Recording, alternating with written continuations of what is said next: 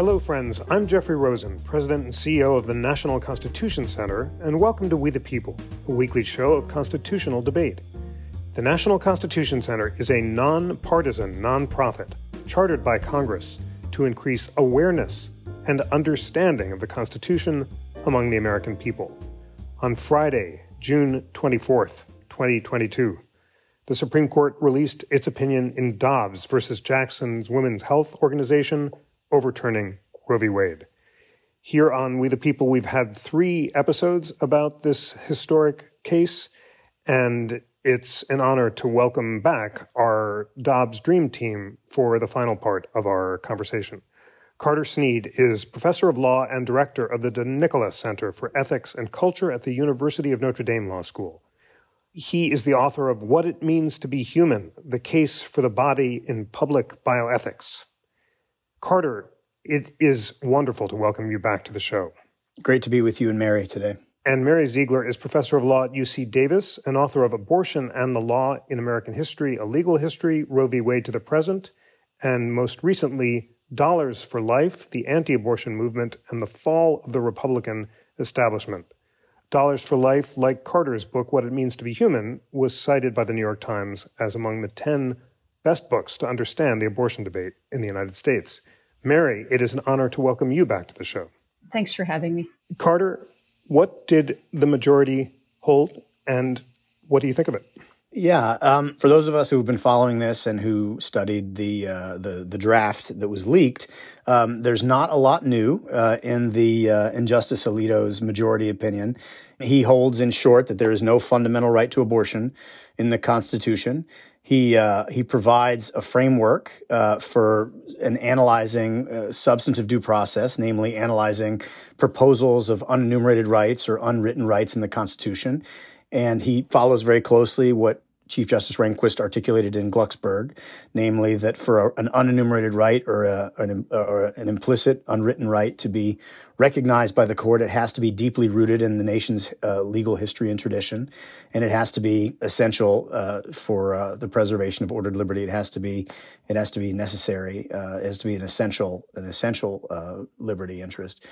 And um, he goes through the process of, of analyzing that question, evaluates the, the sweep of history, talks a lot about the common law, talks about the uh, the Fourteenth Amendment uh, due process clause, which is the source of authority that Roe and Casey situated the right to abortion in, and uh, concludes that the right to abortion was not in fact deeply rooted. And, and I should say he doesn't. He, so he sort of considers the common law. He considers the contemporaneous history of the ratification of the 14th Amendment in the 19th century. And then he, of course, talks about the history of abortion in America up till the day before 1973, uh, in which abortion was uh, legally restricted in 30 states, uh, although there was an interesting sort of political trend uh, in the direction of liberalization, although I understand that it was a pretty complicated history. There's a kind of back and forth. New York, for example, sought to repeal its law liberalizing abortion, but was vetoed by uh, Republican Governor Nelson Rockefeller, which is interesting.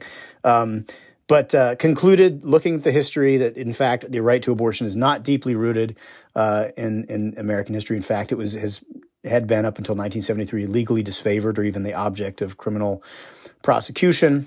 And that ends that inquiry for him. He said it's it's not uh, it's not therefore it is not an unenumerated right that we're going to recognize. He distinguished that from from other unenumerated rights, the right to uh, same-sex marriage, the right to contraception from Griswold says those those decisions are distinct from the question before us right now. They're not they, they are not um, disturbed by the holding of this case. They won't be changed by the holding of this case. That's something Justice Kavanaugh goes out of his way to underscore in his concurring opinion. Um, he said, and the primary distinction that that Justice Alito draws between those cases and, in this case is that those those activities, same sex marriage, contraception, uh, and others, uh, don't involve the intentional killing of a prenatal uh, human life, and and that that's what uh, makes makes it different. Although there are of course other differences, there are other ways to distinguish uh, the, the, the the proposed right to abortion from those other rights. Uh, he and so then he um, he analyzes the question from the perspective of stare decisis. He goes through a pretty well familiar framework analyzing the question of whether or not um, even it, whether or not first was the case egregiously or grievously wrongly decided in the first instance. He he says yes for the reasons he articulates in the first part of the opinion. Uh, then he talks about sort of prudential considerations like workability, uh, whether the doctrine's been hollowed out, whether or not the doctrine has, or whether the precedent has had adverse consequences on other areas of the law, whether it's had adverse real world consequences, and then of course the question of reliance, whether or not reliance has built up on this um, on this on this wrongly decided precedent. And he walks he works through those methodically as he did in the original draft opinion and concludes uh, no. In fact, all the elements of stare decisis counsel in favor of overturning Roe and Casey. Um, so, uh, not to go on and on about it, but basically, he analyzes the constitutional question, says it's not deeply rooted. Uh, he analyzes the stare decisis question, then he looks at the precedents and, and, and asks whether or not the precedents require re- reaffirmation of those other precedents, and he concludes that uh, they do not. So, um, not a lot of surprises here in Justice Alito's opinion. Um, as far as I as I read it, it's it's it's, it's uh, in, in all important respects the same as the the draft that was leaked in the beginning of May. Thank you very much for that. Mary, Justices Breyer, Kagan, and Sotomayor dissented. What were the main arguments of the dissenters, and what do you think of them? Well, uh, the dissenters um, argued, I think, in part that the court uh, didn't have to take this case, that Roe and Casey um, had already done, as the dissenters saw it, a good job of dealing with um, and striking a balance given what they call the difficulty and divisiveness of the abortion issue. Um, they argued that that balance was a fair balance between the state's uh, value on um, attached to fetal life or life in the womb and women's or pregnant people's interests in their life and health. Uh, they suggested that the majority had discarded that balance um, that the effects of the majority's decision would be profound. Um, as the dissenters put it, the curtailment of women's rights and of their status as free and equal citizens. Um, the dissenters cast doubt on the conclusion drawn by the majority that other rights were safe, um, given, as the dissenters put it, that these rights were, quote, all part of the same constitutional fabric.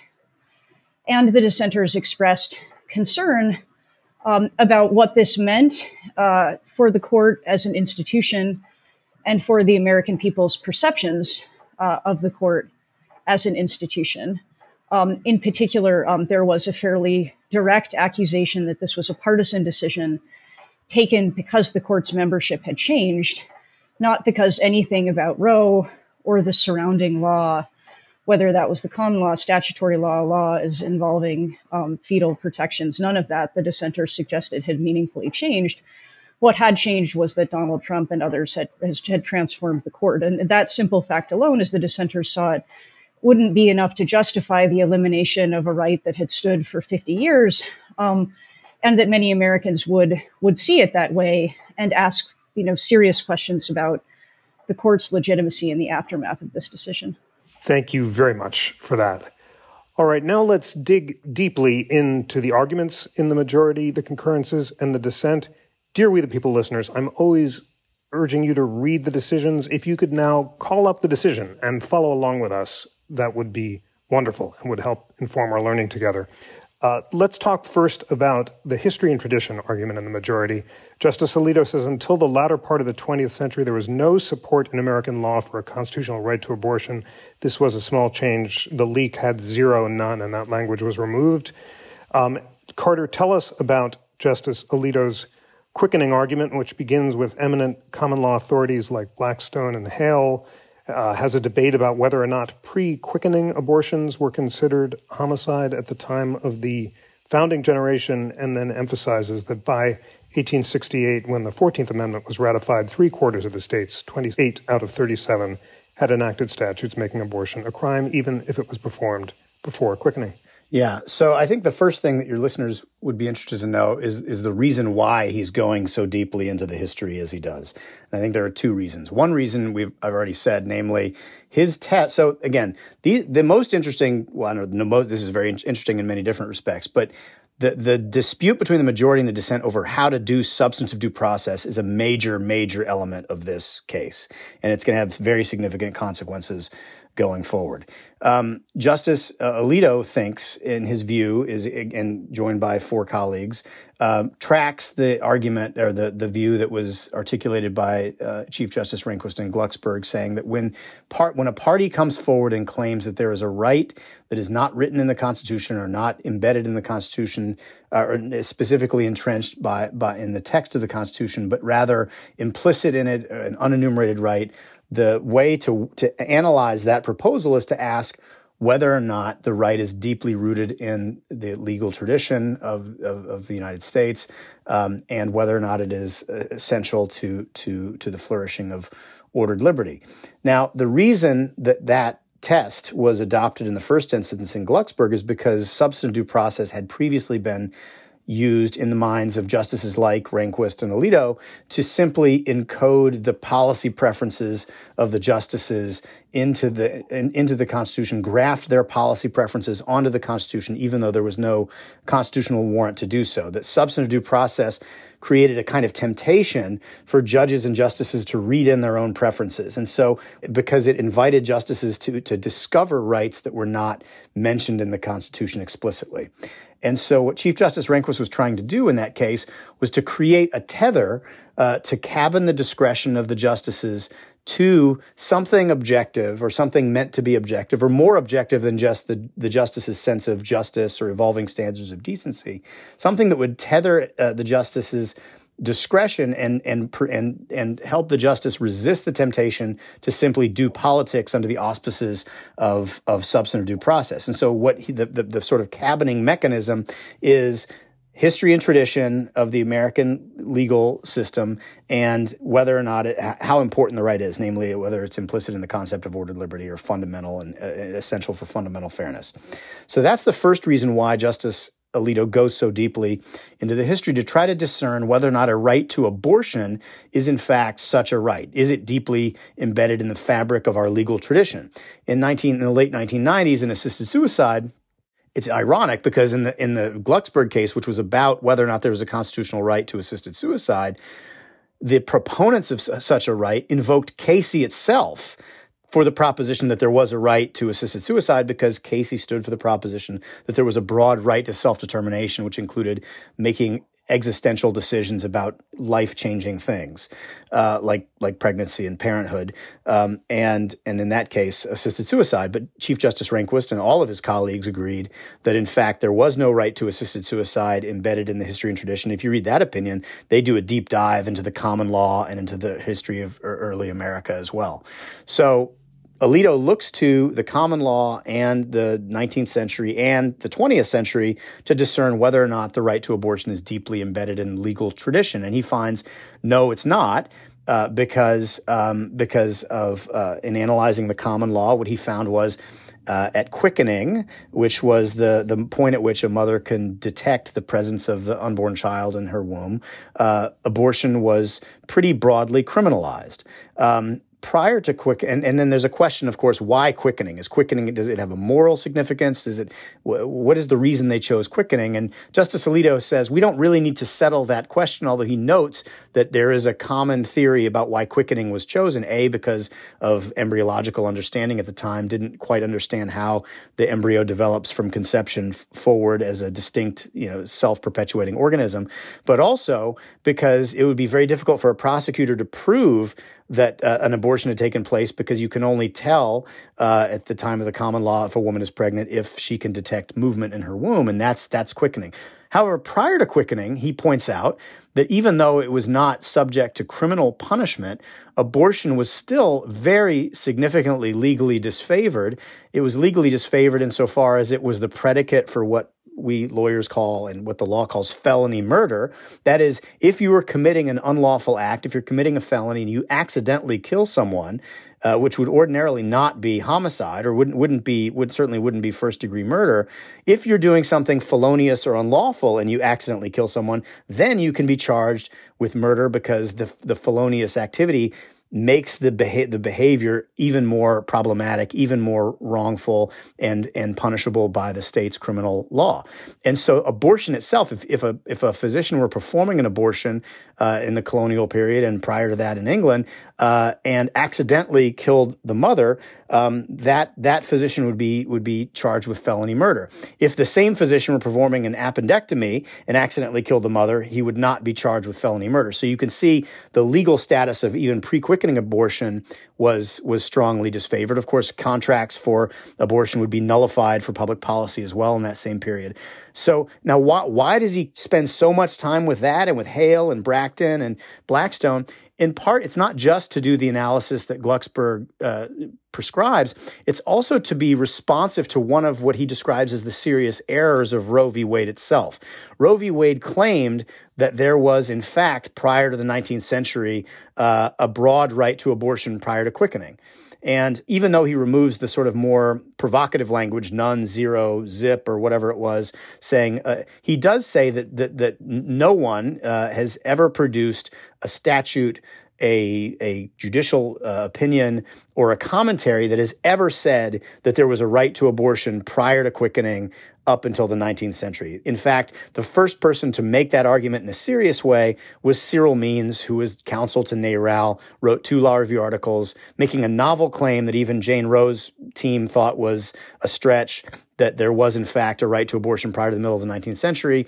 Um, Justice Blackmun uh, cited that those two opinions, I think, six times uh, in his effort to show that um, that in fact a right to abortion was in some sense deeply embedded prior to the 19th century, and I think that's one of the reasons why Justice Alito goes into that that that common law period.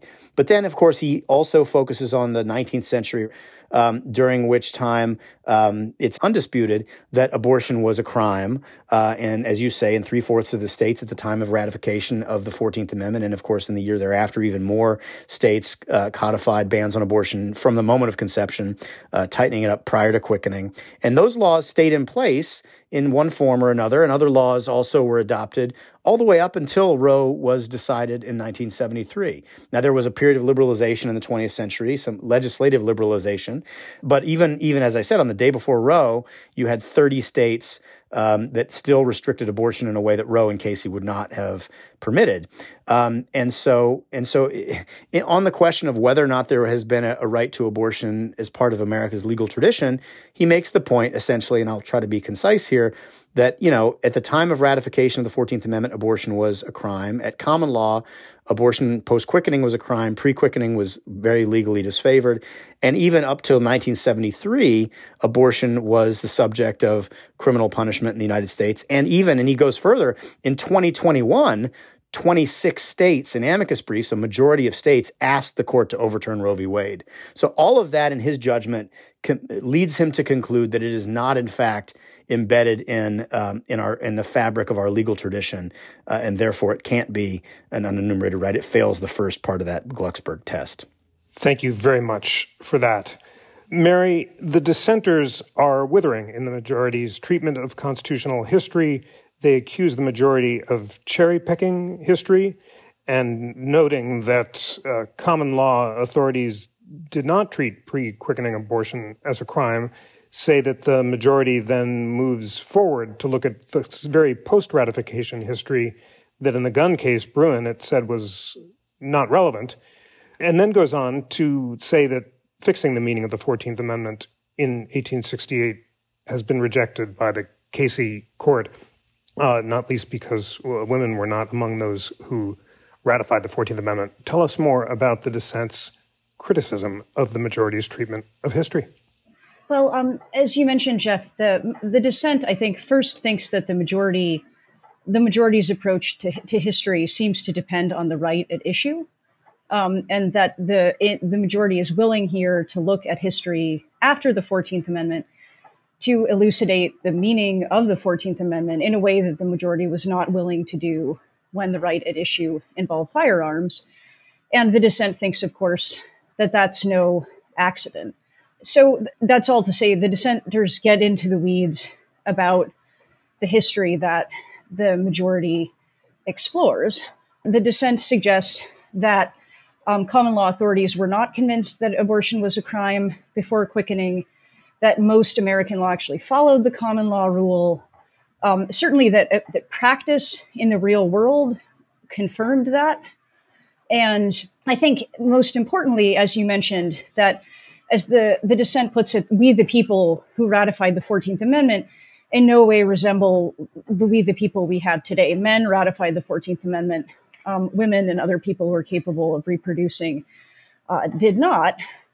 And it seems perverse, the dissent suggests, to allow the reading of the Constitution or the limits of constitutional rights for half the population to be determined exclusively by the other half and another half writing in the 19th century. So I think the the suggestions here are twofold. I think one, there's a concern the dissent raises about whether, in fact, this appeal to history and tradition that Carter describes actually has any kind of restraining effect at all, because of course historical authorities disagree um, on the history of the 19th century.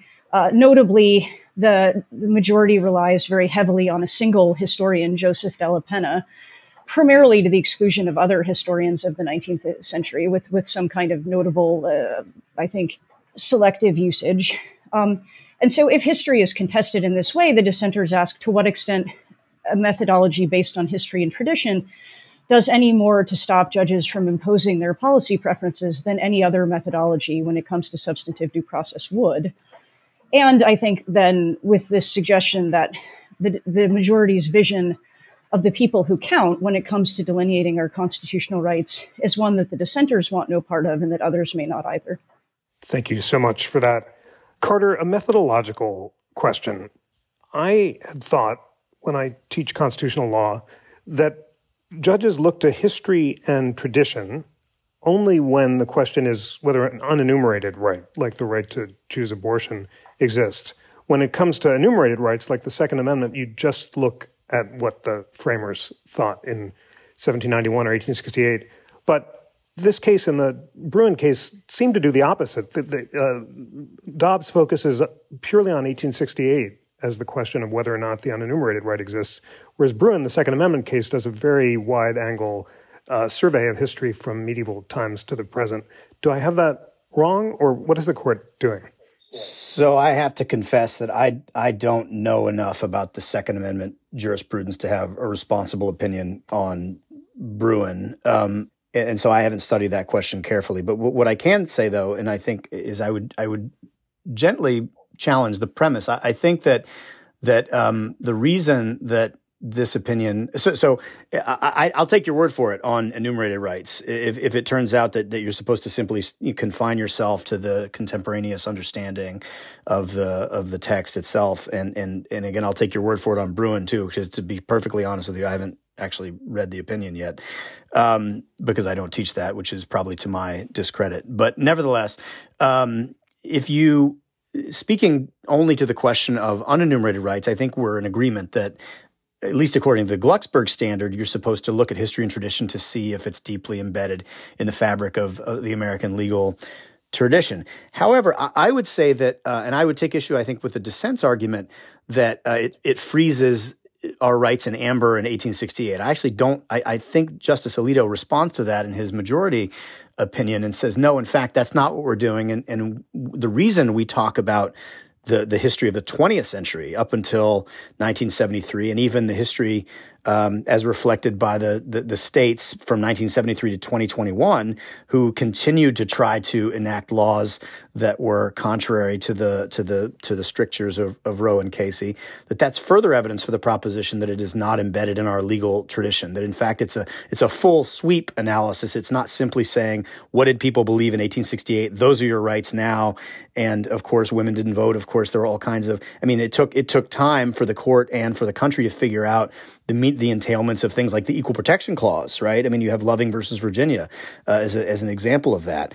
Um, but nevertheless, I think that Justice Alito's analysis of the legal tradition is is not limited to 1868, and I and um, but but but we can put that to the side as well. I think the, an interesting dis- distinction between the majority and the dissent here is the dissent actually doesn't um, they object to Glucksberg, the Glucksberg framing. They, they, they say that this is not the right way to analyze this question. And they gesture towards Justice Harlan's dissent in Poe v. Ullman, um, in which which is which plays a very significant. It's. It's funny how these are connected to the Glucksberg case. It comes back to just, Justice Souter's concurring opinion in, in Glucksberg, in which he describes a, com, a competing analytic framework to the Glucksberg framework, which is which he borrows from Poe v. Ullman. It's something more unlimited. It's it's sort of reasoned judgment um, uh, in, in, analyzing the question presented, and um, and and of course Poe v. Ullman was a case involving contraception, which and Justice Harlan dissented and said this is this law shouldn't be uh, sh- can't can't stand this law banning contraception because it intrudes upon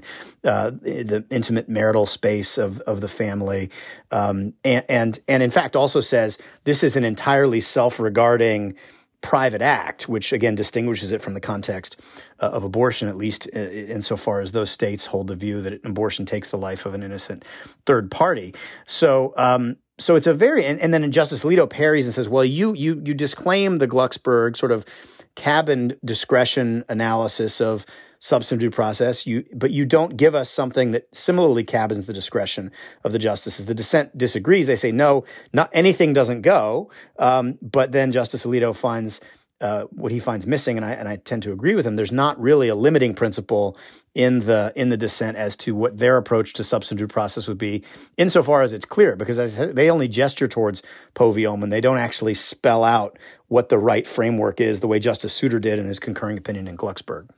Thanks so much for that. That that is a helpful distinction. And um, Mary Carter argues that Justice Alito is applying this Poe v. Ullman Glucksberg standard, saying that we do look at the full sweep of tradition, but we have to define the rights in question narrowly.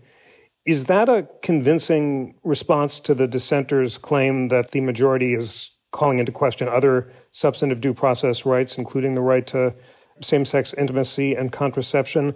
The dissenters say that the majority is calling into question a whole series of precedents, including those advancing a bodily integrity theory of abortion rights um, and a familial privacy theory of abortion rights, all of which are rooted in cases from the 1920s about familial privacy or from the 1960s about bodily integrity. But Carter says that J- Justice Alito is uh, saying don't don't worry about those cases because those might be more convincingly rooted in history and tradition than abortion. Do you do you find that response convincing or not?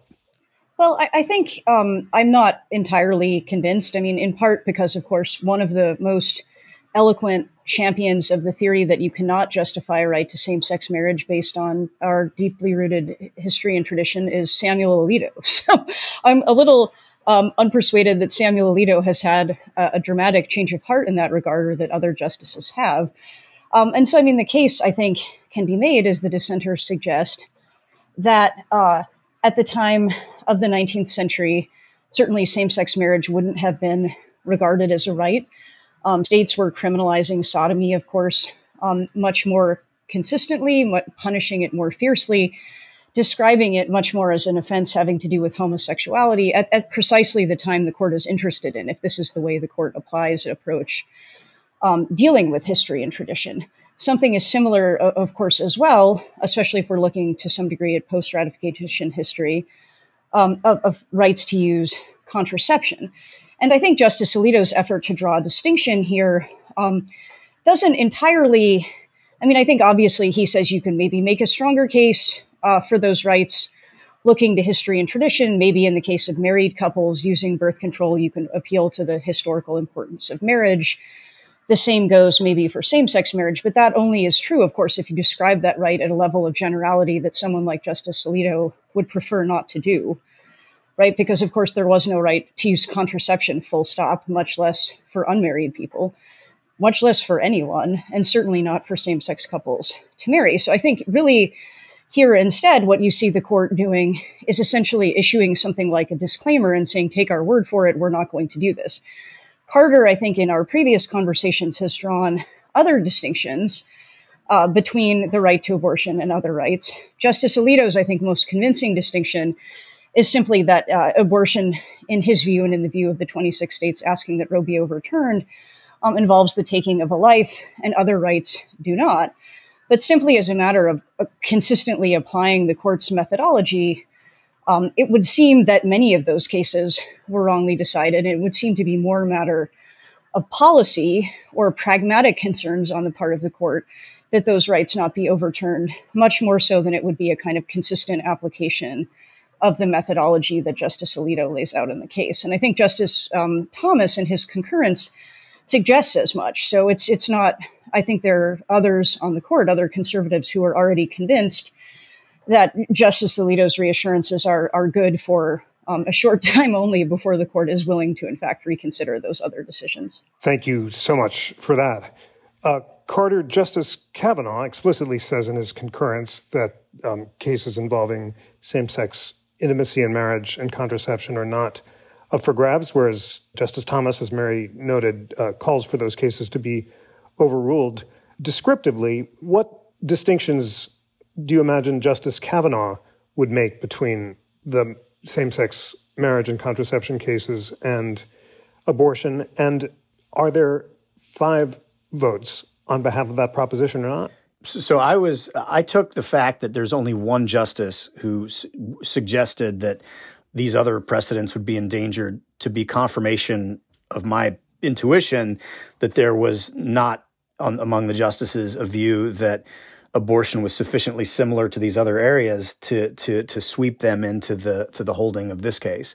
Uh, Justice Thomas, it should be said, is he, he goes further than simply saying, you know, we should revisit Griswold and these other cases. He says substantive due process itself is illegitimate. Uh, that's a position that I gather no one else on the court holds. That's that's a one one justice uh, group uh, universe for that proposition. He he he he takes this opportunity in his concurring opinion to say the entire enterprise of finding unenumerated rights is illegitimate and should be should be shunned. And so he he's willing to dismantle the whole process. And that, by the way, doesn't merely include uh, contraception, marriage. It, that includes a whole host of areas of the law involving punitive damages, involving criminal uh, procedure. I mean, there's a whole array of substantive process jurisprudence that goes well beyond what we're talking about now that I think Justice Thomas would like to dismantle. And in that way, I think he is alone. I don't see there, I don't see any other takers for that uh, proposition. Um, and as I say, and this actually leads me to something, and, and Justice Kavanaugh, again, his, his concurring opinion is very, very telling in that he wants to make it clear. I mean, he is, you know, the, it takes five votes to overturn a Roe and Casey, and he is you know, the any of them could be considered the fifth vote, but he let's let's just say for the sake of argument, he's the fifth vote to do that. He's effectively signaling that I will not vote for uh, for for transgressing into these areas. He also puts down some other markers as well, which we can talk about if we have time. But but there's something about Justice Kavanaugh's uh, concurring opinion, and for that matter, that echoes something in Alito's opinion that gets to a major difference between the majority and the dissent here um, that I think is worth pointing out, which is to say uh, the fundamental disagreement, aside from how to do substantive due process, is whether or not the Constitution authorizes the court to do the balancing between the competing goods of bodily autonomy and reproductive freedom on the one side of the ledger uh, which the dissent, by the way, really underscores is not merely about bodily intrusion or even psychic harms from pregnancy, but actually they focus on this on, on the, the consequences for a woman's entire future. Uh, uh, of having an unwanted child, uh, uh, not just an unwanted pregnancy. And that so that's that to me is is interesting that they that they really underscore that as in, when they set forth the balance, they include very strongly the kinds of arguments made in the amicus briefs by women saying if we didn't have abortion, we wouldn't be able to succeed in business. We wouldn't be able to succeed in professional sports and so on. There were some amicus briefs filed to that effect. And they really lean into that argument. Uh, and then on the, so, so you have that on the one side of the ledger. That's how we got the right to abortion in the first instance in Roe and Casey was balancing the interests of the woman on the one hand uh, versus the state's interest in a, a, variety of things, but most prominently prenatal life. Um, and so Justice Alito and Justice Kavanaugh makes very clear they do not believe that the Constitution authorizes them to do that balancing, to balance the, the, the competing goods in that calculus. And the dissent, as Mary correctly points out, says we had a fair balance before between these interests. The viability standard represented a fair balance, although I, I question whether the dissenters would support and hold constitutional a post viability ban, but put, especially given the way they describe the interests on the woman's side. But put that put that to the side. That doesn't that doesn't matter for present purposes. Um, the notion of a balance at all is what the majority disagrees with. The, the, authority to, to, to, conduct that sort of a balance is the very thing the majority says the Constitution doesn't authorize them to do. And I think that's a key distinction between the abortion context and the context of same sex marriage, the context of contraception. Um, and one of the things that I think was unsatisfying about the dissent's uh, arguments was that they failed to give full weight to both sides of that ledger. Like they spoke very eloquently and powerfully about women's interests, and those are all extraordinarily important. But they, I don't think they took seriously the state's arguments on the other side about the important equal dignity and value of prenatal human life, including post viability or pre viability human life. Because if they did, I think that they w- it would have been clear that it's a much more complicated and difficult question, right? It's a it's it's the hard it's arguably the hardest question we have in American public life. How do you how do these deeply important goods stand in relation incommensurable goods stand in relation to each other? How do we deal with that? Um, and what the majority in Kavanaugh says, and I think in a persuasive way, is the Constitution doesn't tell us that we, the court, can do that for you. The only people that can do that are the American people through their political branches. And if if people overreach, and if, if, and if women's interests are given short shrift, or if the unborn's interests are given short shrift, then there then the, then the, the representatives who did that will be held accountable by by the people themselves. So I think, I'm sorry, there's a long way of answering your question, but I think that's a, a key distinction. The complexity of the question before the court in abortion is just different from the question of same sex marriage, contraception, because of the clash of incommensurable goods that are involved. Thank you very much for that. Mary, are you persuaded by Justice Kavanaugh's statement that uh, same sex intimacy, contraception, and marriage cases are not at issue. The dissent uses the memorable phrase "Scout's honor" to characterize the promise that those cases are okay. That, that sounded like a line from Justice Kagan, although sure it's, did. Hard to, it's hard to say. Um, but uh, were you persuaded by that? And then address this broader and fascinating question of the rejection of balancing, as, as, as Carter says, the court here says we, the court, are not going to balance. That's up to legislatures. In the Bruen case, Justice uh, Breyer has a remarkable footnote saying the majority seems to reject constitutional balancing entirely in the Second Amendment and abortion context and suggest that this is a dramatic change from existing law. Um, what is the significance of that debate? Right. I mean, I'm, I'm a little skeptical of, of Justice Kavanaugh's promise um, as well. Uh, I, I, remember back to 2020 when Justice Kavanaugh was writing simply that we needed more evidence to have a sounder application of the undue burden test. And you fast forward two years with one new member on the court, and Justice Kavanaugh is now writing a full throated defense of what he views as constitutional neutrality. Now, Car- Carter's right that no one joins Justice Thomas's opinion, but I don't know how much we can read into that either, because Justice Thomas had long had a habit of writing concurrences where he called for the overruling of Roe. Often he was not joined in those concurrences, or he was joined maybe by Justice Alito.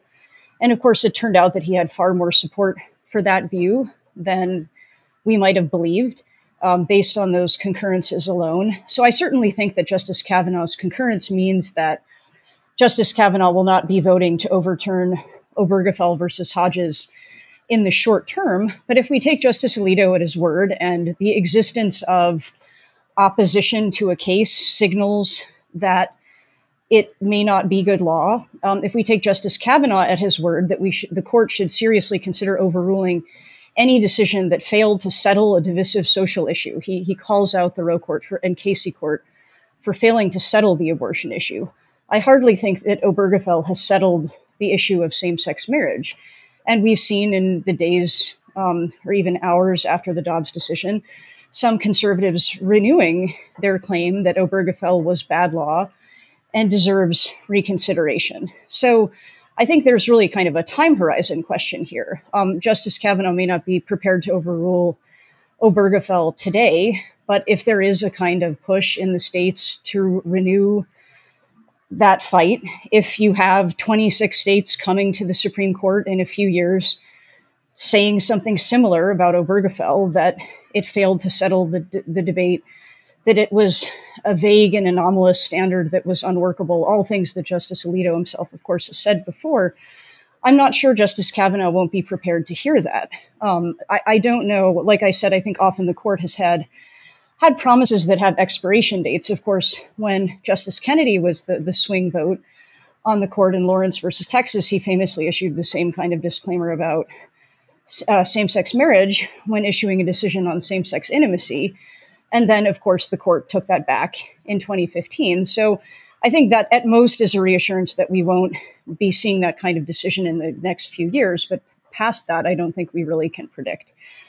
Um, as for balancing, I, I, do think it's striking that this court seems to be moving dramatically away from balancing. I had expected that to be a rejection of balancing, primarily as a rejection of the idea of a right to abortion. I didn't expect the court to be moving, I guess, as consistently in that direction as it seems to be. Um, and I take Carter's point that people on the pro life side have been I think, felt, you know, sometimes correctly that the court's liberal members have not done a good job of conveying uh, respect for the views of people who are pro life. I think the Casey opinion actually goes to some length to try to do that.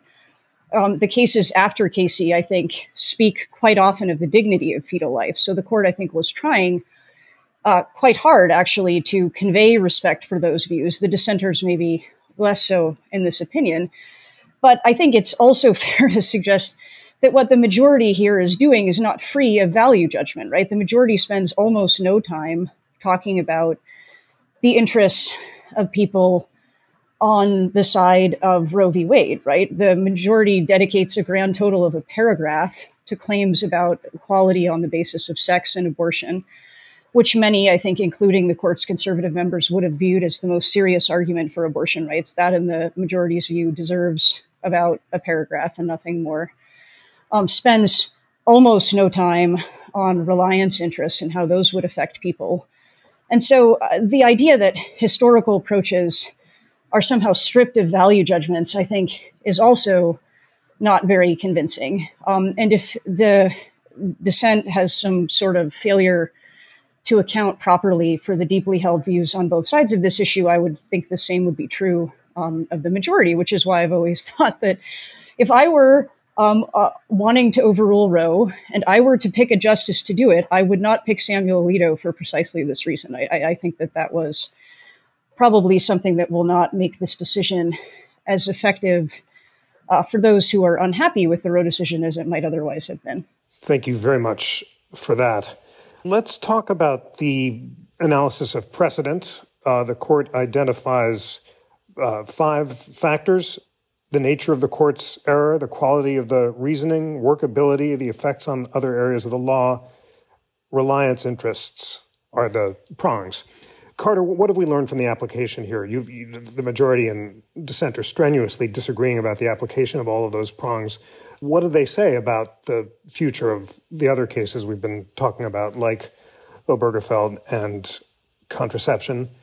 And are you persuaded by the application of the stare decisis analysis or not? Yeah. So one of, there's a deep disagreement about how to read Casey as a precedent. They call it, the dissent calls it a precedent on precedent. We really need to defer to Casey's assessment of stare decisis. I think that the uh, the majority and Justice Kavanaugh uh, disagree with that. They they they take the view uh, that um, again that was clear uh, in in the in the draft opinion as well that um, that that that in some ways Casey was an outlier in terms of its assessment and its application of stare decisis.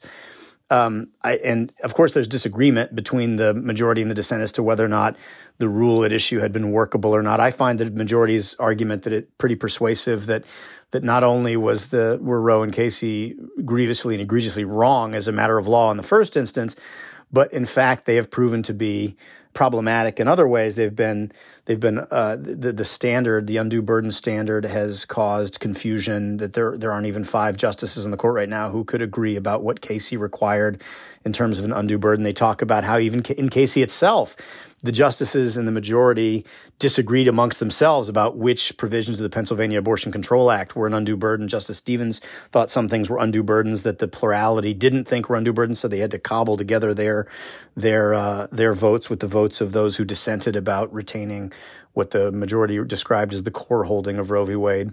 And then I think again, and this is to Mary's point, the argument you hear in the public square uh, made by lay people uh, and, and, political uh, actors is, connected to this reliance point, right? So the idea in Casey is that um, reliance means prospective, conditional, um, contingent, possible use of a right announced by the court now in the future if circumstances present themselves that that precedent will be needed by you namely if you if to to, to make it more concrete um, you know if there's a, the the Casey opinion uh, or the Roe opinion was an object of reliance by people who thought they might become pregnant in the future uh, in an unplanned way or um, in a manner that they didn't wish to continue.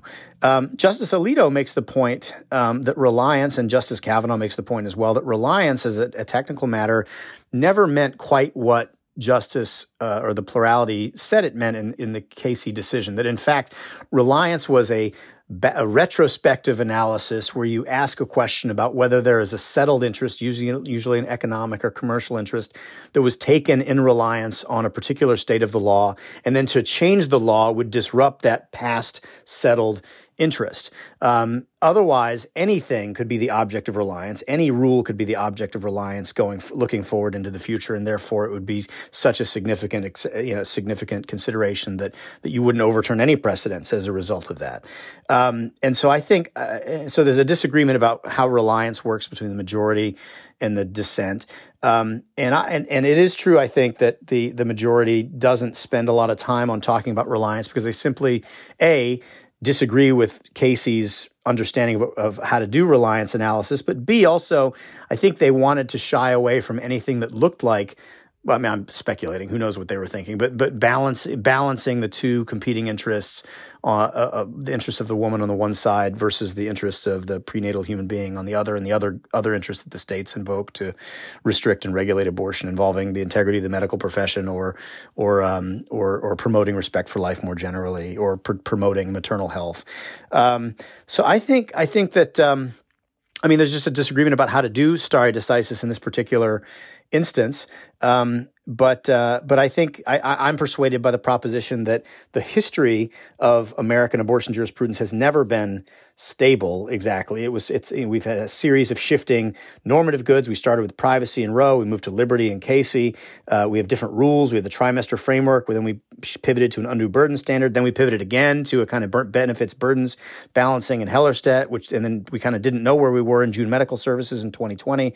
Um, so the goods of stability and transparency and reliability that stare decisis are meant to serve, I don't think were ever present uh, or manifest in the abortion jurisprudence itself. I mean, it's a big change to, uh, no doubt, what the court's doing here.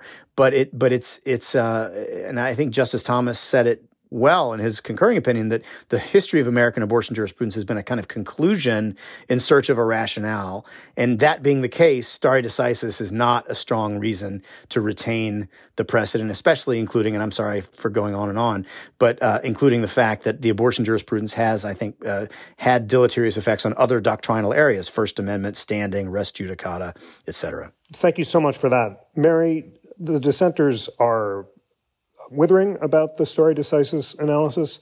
They say that the standards of Roe and Casey are perfectly workable. Tens of millions of American women have relied on the right to choose.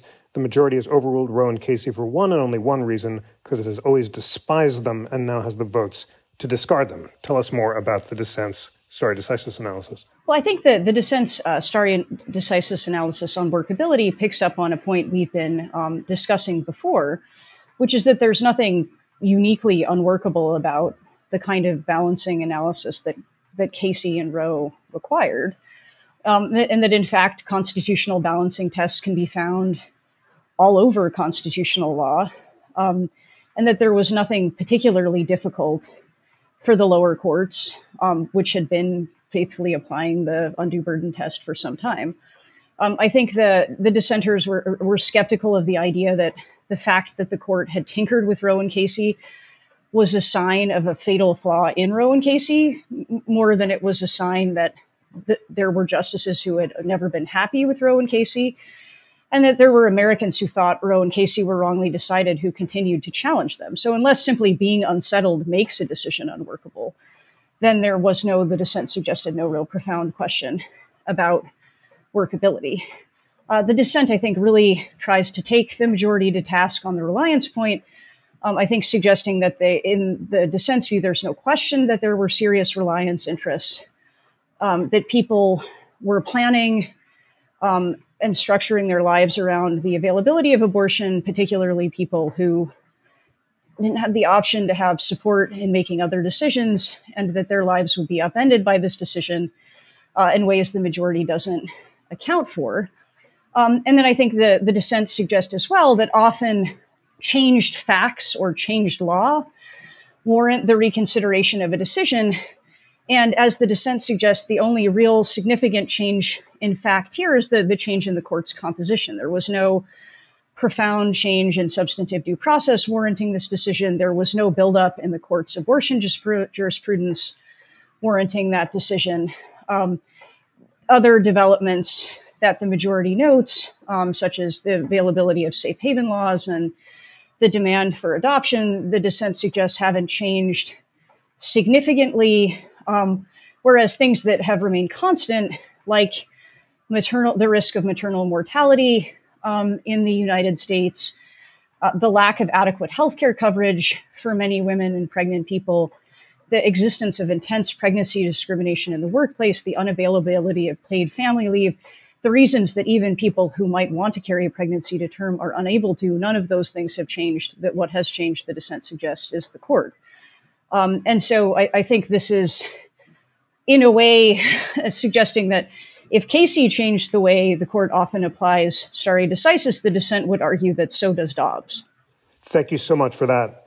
Well, it's time for closing arguments in this important and illuminating discussion. Carter, uh, First one is to you.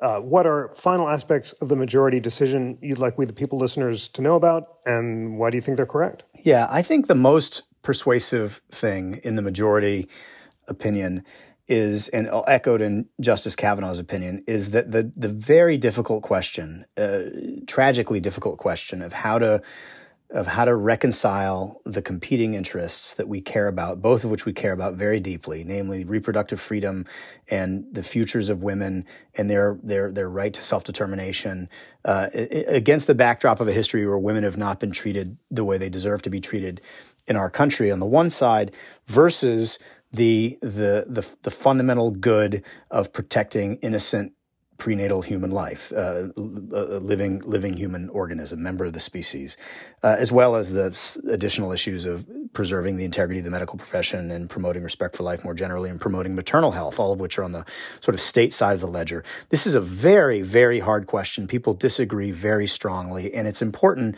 for all of us to to be mindful of of the things that the vital interests that people on both sides of this issue care about, and to be respectful of that, and to really do our best to understand where they're coming from, especially if we disagree with one another. Um, the thing that I'm most persuaded by is that the constant. This is such an unusual question. There's no other instance in which I'm familiar with in which there is a, a literal vital conflict, a zero sum life and death question, weighing these kinds of interests against each other in our public life. And I just don't see the Constitution authorizing the Supreme Court to settle that for us by their own judgment, their own analysis of those competing normative goods. And the and the majority is very direct in saying this is not our job. The Constitution doesn't allow it. Abortion is different. Abortion is different from same-sex marriage. It's different from contraception. It's different from these other areas of child rearing and family intimacy and family matters. It's just different because it involves it involves uh, killing of what many of us uh, recognize as, as, as an innocent uh, human life. And so uh, I, I, find that very persuasive. And of course, it, it'll be a wrenching moment. And there are a lot of people who are deeply anxious and upset about this. And those of us uh, who, like myself, who, who who believe that it's important to defend um, every everyone from conception to natural death, uh, regardless of who they are or what others think of them, or or how dependent they are or how small they are. Um, it's important for people like like me to be very very thoughtful and mindful of the of of the of the hurt that other people in our country are feeling right now, and really take this moment to reach out a, a hand of friendship to those to say, let's look, this has now been decided. Let's find ways of common ground to care for the things that you care about and the things that I care about, insofar as we can find overlapping agreement and to move forward in a spirit of friendship. Thank you so much for that. Mary, the last word is to you. Please tell we the people listeners what final aspects of the dissent you think that they should pay attention to and why you think they're correct. Well, I, I think the dissent um, has two points, I think, in closing that are important. Um, one, I think that the dissent points out that it's it's unusual for the court um, to eliminate uh, what had been a fundamental constitutional protection. I think the dissent dwells on this fact and asks us to think what, what it means that the court has eliminated what had been a fundamental constitutional protection, the, the momentousness of that. And in light of that, asks us to take seriously the possibility that the court may not be done, right? If the court can lightly dispose of a constitutional right like this at a time when there was no circuit split or pressing need to take up this case, it's unclear if this is the end. The dissent suggests, of course, um, probably more than I would, that Roe and Casey were successful, right? That um, they describe this as, as a sort of a settlement or a successful balance. I think probably this exaggerates the importance of the court uh, for good or ill in our constitutional politics. But I think the dissent also raises important questions about the kind of damage that this decision may do to the court. Um, in particular, uh, the perceived legitimacy of the court. And, and, I think that's another question that we can take away from this decision. Um, regardless of what how one thinks the legitimacy of the court is earned or should be earned, we know descriptively that when the court is viewed as partisan, uh, people tend to lose faith in it. And in um, and we know that there's a real danger, I think, of this happening because of the way this decision was rendered, because of the the tone in which it was rendered, because of the lack of respect it showed for people at times who disagree with the, the majority decision. Um, and so I, think that as the dissent frames it, this is a moment that some will view, as the dissent puts it, with sorrow, n- not just for people who are unhappy about what they view as the erasure of a fundamental right, but people who are concerned about the future of the court. Thank you so much, Carter Snead and Mary Ziegler, for an illuminating, thoughtful, and above all, civil four part series about the Dobbs case. You have provided we, the people listeners, with a model of civil constitutional dialogue on the most hotly contested constitutional issue of our time. Mary, Carter, thank you so much for joining. Thanks for having me. Thanks. It's a pleasure to be with both of you. Today's show was produced by Melody Rowell and engineered by Dave Stotts. Research was provided by Colin Thibault, Bishan Chowdhury, Samuel Turner, Sam Desai, and Lana Ulrich. Homework of the week Dear We the People friends, please read the Dobbs decision. Read the majority opinion, read the concurrences, read the dissent, and make up your own mind.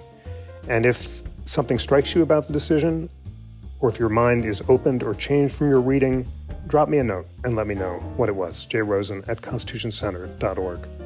Please rate, review, and subscribe to We the People on Apple Podcasts and recommend the show to friends, colleagues, or anyone anywhere who's eager and who is not in these anxious times for civil constitutional debate. And always remember that the National Constitution Center is a private nonprofit.